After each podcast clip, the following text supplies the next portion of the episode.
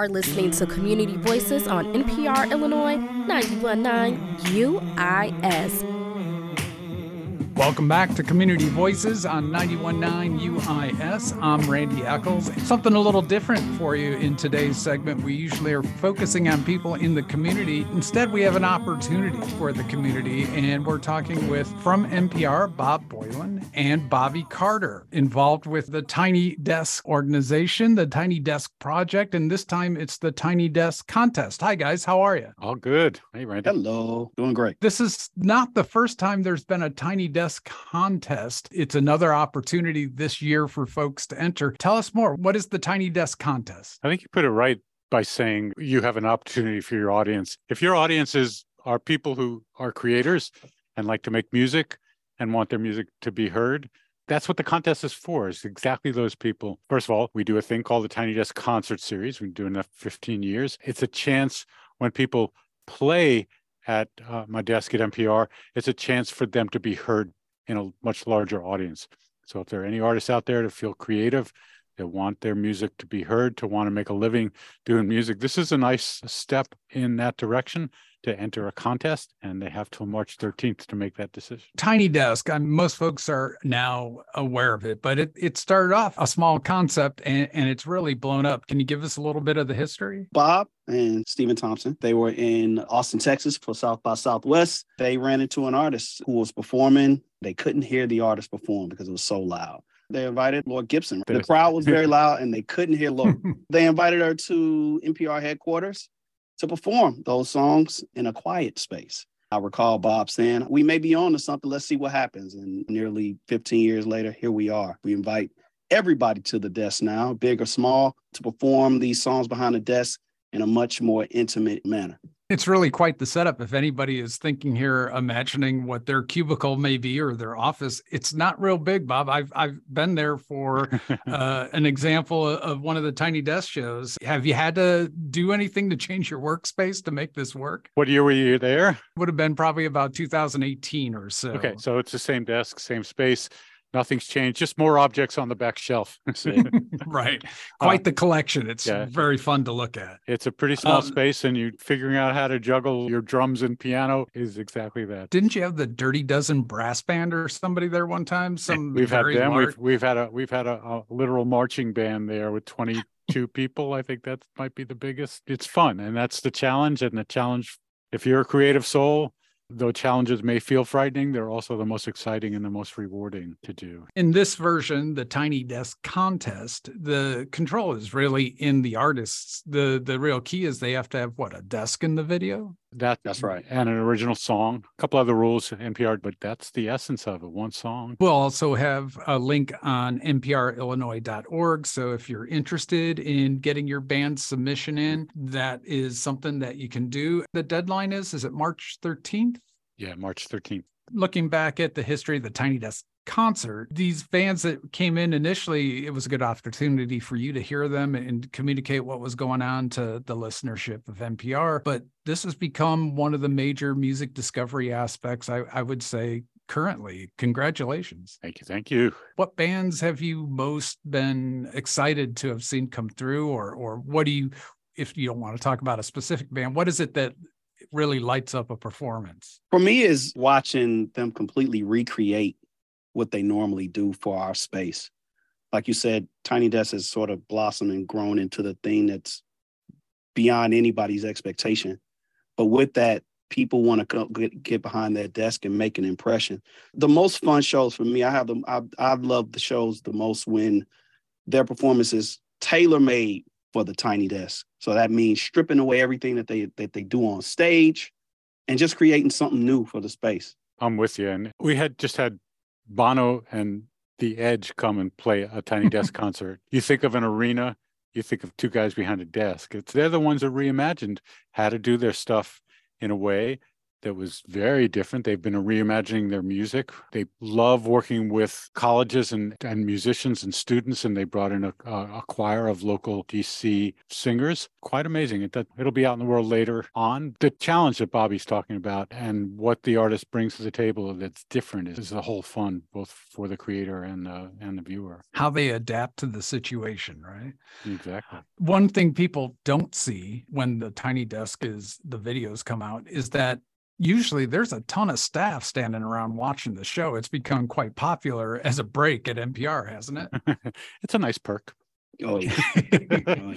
Uh, you know, during COVID, we, we we used to allow NPR folks to invite a guest or two, but we haven't been able to do that. It is a beautiful thing when you work in an office and your lunch break can be watching well you name your favorite artist. Bobby what did it take to to get that cubicle space set up to be able to shoot the video? We have a small but mighty staff who's ready to go. We usually get things set up and ready to go a day prior. Our engineer josh rogosin and our video staff they get prepped. Usually josh sets sets up the instruments mics everything up gets all of that ready to go before the artist gets in the room. And then our staff, they like the our video staff, they plot out the space.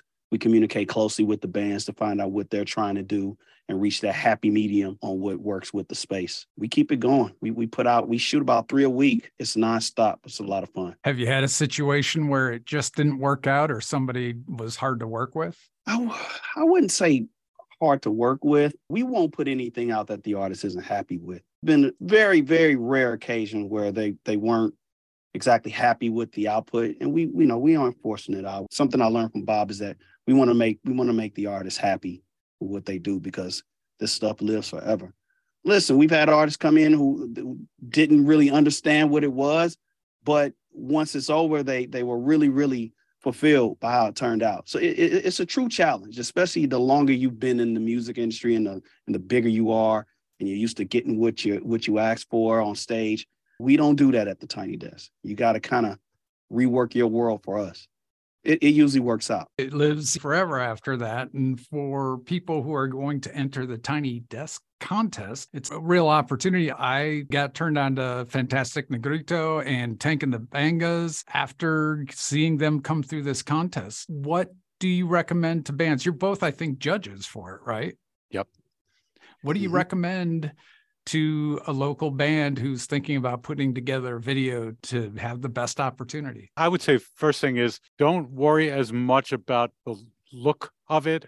Concern yourself with putting out a song there that is the song that your audience loves the most. Often, even when no matter who you are as a band, when you come play a tiny desk, I always say to them, and if they care to do it, they do it, which is to play that one song that your audience loves the most to start with. And I say that because even though you may be a popular band out there coming to play the Tiny Desk, many people who come watch the Tiny Desk may not know you. So play the thing that's going to engage them the most. I would say that to Tiny Desk contest entries is that think about that one song that you play in front of people that they just like want to hear or the one you save for the very end that would be the good song to probably enter the contest with bobby any tips bob nailed it the very best you get one song not the one that you necessarily love the most or maybe it's the one you love the most but just your best song. Give it give it your best because this is the one shot. Unlike what we do behind the real desk which is it's usually one take. You can perfect this. If you hit a sour note do it over. Just make it right because each and every video we're watching we're addressing all of the videos. Best foot forward. I'm guessing it's pretty competitive too. There are a lot of entries. How many entries do you usually get? Thousands. So you better get it right if you can tell your audience to have fun with it. It's important that this is something that they're going to enjoy and something they're going to be proud of. So there's that too. One of the great things about this contest is you make available to the local station the entries so that they can be shared on their website and and get the band some more exposure that way.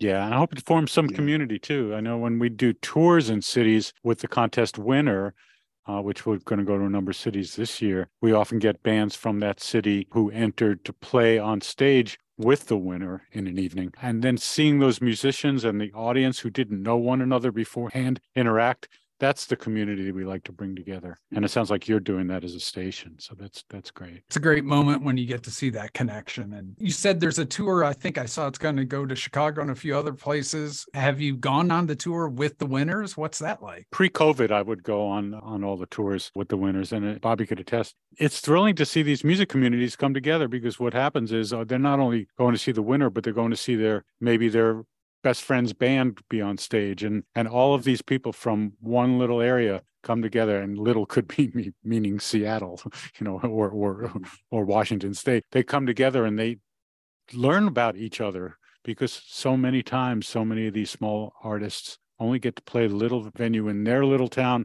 and not anywhere so other people don't know them and it's a discovery often it's the break that gets a lot of the uh, npr or aaa stations or whatever around the country to add them to the playlist I hope so. Yeah, that, would be awesome. Yeah, it's important to remember we aren't just putting a spotlight on the winner. We do. We're going to move forward again with our top shelf series on YouTube. That's where Bob and I I'll talk about some of our favorite entries and play those each week on NPR.org. There's going to be some favorites there yes, it's great to win. The goal is to win. Um, someone's going to see it, and and we're gonna we're gonna help with the exposure. Sure. Genre doesn't really matter. Any genre is is open to submit. Absolutely.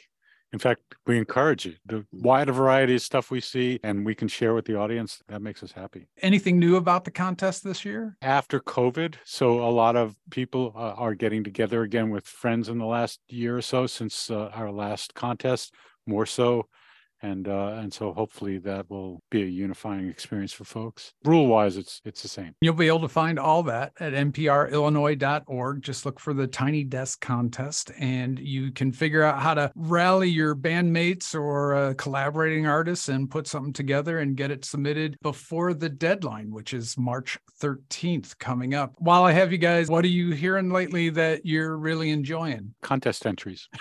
That's what you'll be listening to all the time for a while, right? Yeah. Yeah. Call me up tomorrow. Contest oh. Um, entries. That's it. Hmm. When you say there are thousands of entries, you you listen to all those. That's amazing. As soon as we hang up. yeah. All right. Thank you so much for joining us, Bob Boilen and Bobby Carter of NPR and the Tiny Desk contest this time. Yes, it's your chance as a local musician to to be heard on a much broader basis. So we hope you'll consider getting a video together. There are a few rules. The biggest is make sure you have some sort of desk in the video. Beyond that, just pick your your best, most engaging song and, and get submitted by March 13th. Gentlemen, thank you so much for joining us here on Community Voices. Take care. Pleasure. Thank, yeah, thank right. you. The Tiny Desk Contest. The Tiny Desk concert has become quite the thing over the years. And last year, we even had a few local entries in the contest. We're hoping for more this year. Here's an example of one of last year's entries Roads and Battles Trio, written in the stars. We are Roads and Battles, and this is written in the stars.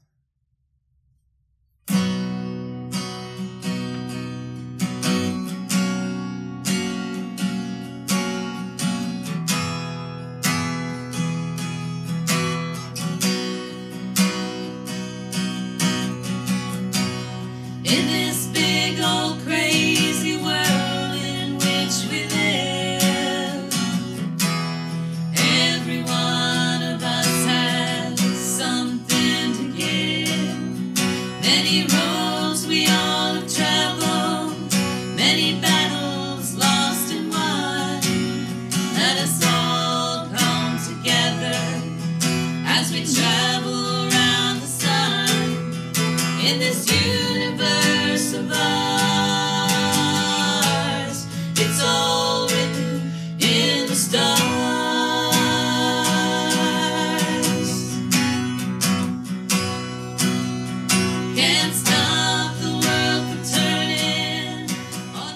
The Stars, an entry from last year's Tiny Desk contest from Roads and Battles Trio.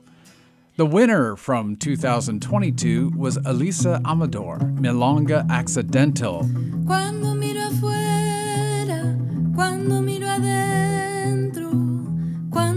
afuera,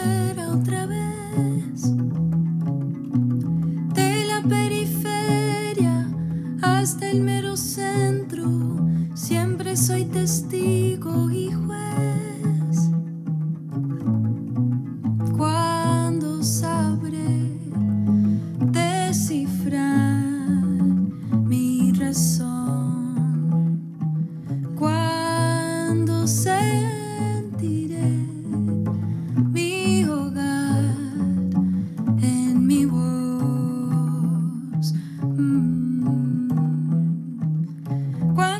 love.